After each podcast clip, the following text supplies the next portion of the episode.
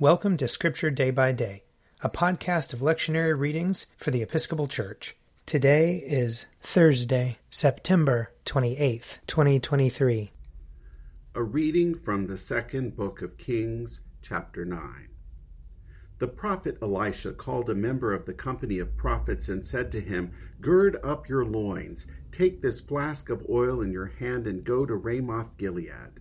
When you arrive, look there for Jehu, son of Jehoshaphat, son of Nimshi.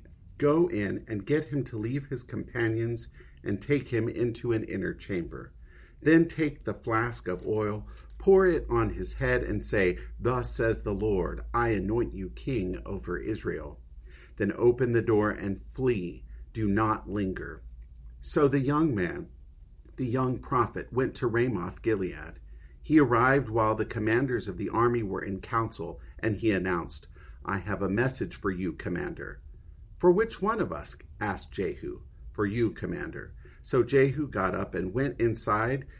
The young man poured the oil on his head, saying to him, Thus says the Lord, the God of Israel, I anoint you king over the people of the Lord, over Israel.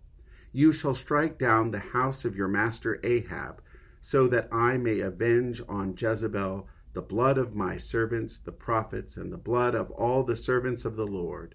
For the whole house of Ahab shall perish. I will cut off from Ahab every male, bond or free, in Israel. I will make the house of Ahab like the house of Jeroboam, son of Nebat, and like the house of Baasha, son of Ahijah the dogs shall eat Jezebel in the territory of Jezreel, and no one shall bury her. Then he opened the door and fled. When Jehu came back to his master's officers, they said to him, Is everything all right? Why did that madman come to you? He answered them, You know the sort and how they babble. They said, Liar, come on, tell us. So he said, this is just what he said to me. Thus says the Lord, I anoint you king over Israel. They hurriedly, then hurriedly, they took all their cloaks and spread them for him on the bare steps. And they blew the trumpet and proclaimed, Jehu is king. Thus Jehu, son of Jehoshaphat, son of Nimshi, conspired against Joram Joram with all Israel had been on guard at Ramoth Gilead against King Hazael of Aram. But King Joram had returned to be healed in Jezreel of the wounds that the Arameans had afflicted on him when he fought against King Hazael of Aram. So Jehu said, If this is your wish, then let no one slip out of the city to go and tell the news in Jezreel. Then Jehu mounted his chariot and went to Jezreel, where Joram was lying ill. King Ahaziah of Judah had come down to visit Joram. Here ends the reading. Psalm 83 O God, do not be silent. Do not keep still, nor hold your peace, O God, for your enemies are in tumult, and those who hate you have lifted up their heads. They take secret counsel against your people and plot against those whom you protect. They have said, Come, let us wipe them out from among the nations. Let the name of Israel be remembered no more. They have conspired together.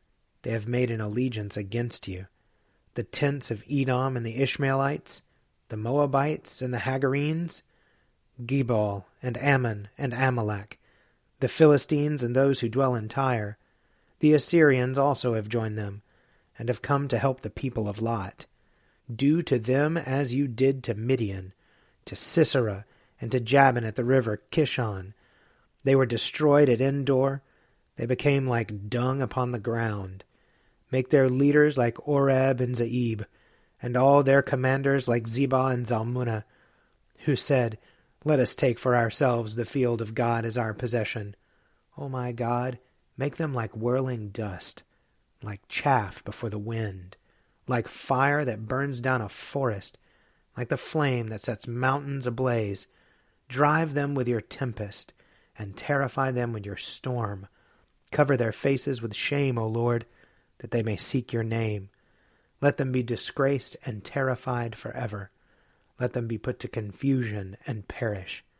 Let them know that you, whose name is Yahweh, you alone are the most high over all the earth. A reading from the first letter of Paul to the Corinthians. All things are lawful for me, but not all things are beneficial. All things are lawful for me, but I will not be dominated by anything. Food is meant for the stomach, and the stomach for food, and God will destroy both one and the other. The body is meant not for fornication, but for the Lord, and the Lord for the body. And God raised the Lord, and will also raise us by his power. Do you not know that your bodies are members of Christ? Should I therefore take the members of Christ and make them members of a prostitute? Never. Do you not know that whoever is united to a prostitute becomes one body with her? For it is said, The two shall become one flesh.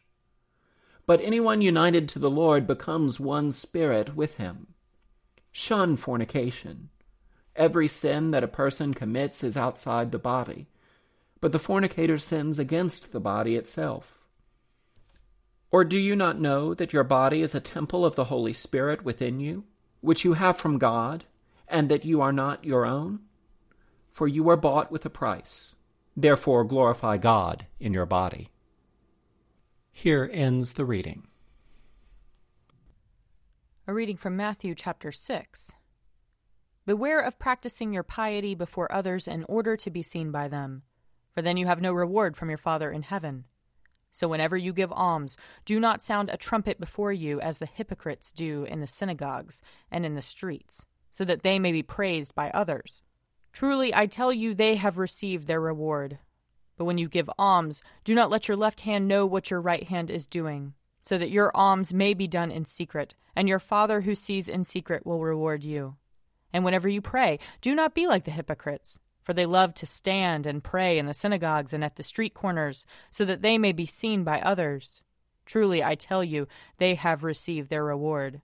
But whenever you pray, go into your room and shut the door, and pray to your Father who is in secret, and your Father who sees in secret will reward you. And whenever you fast, do not look dismal like the hypocrites, for they disfigure their faces so as to show others that they are fasting.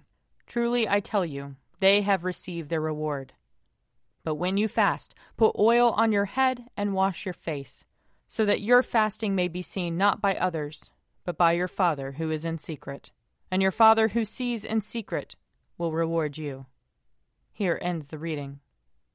If you would like to read a meditation based on these readings, check out Forward Day by Day, available as a print subscription, online, or podcast. I'm Father Wiley Ammons, and this podcast is brought to you by Forward Movement Learn more about our work to inspire disciples and empower evangelists at www.forwardmovement.org.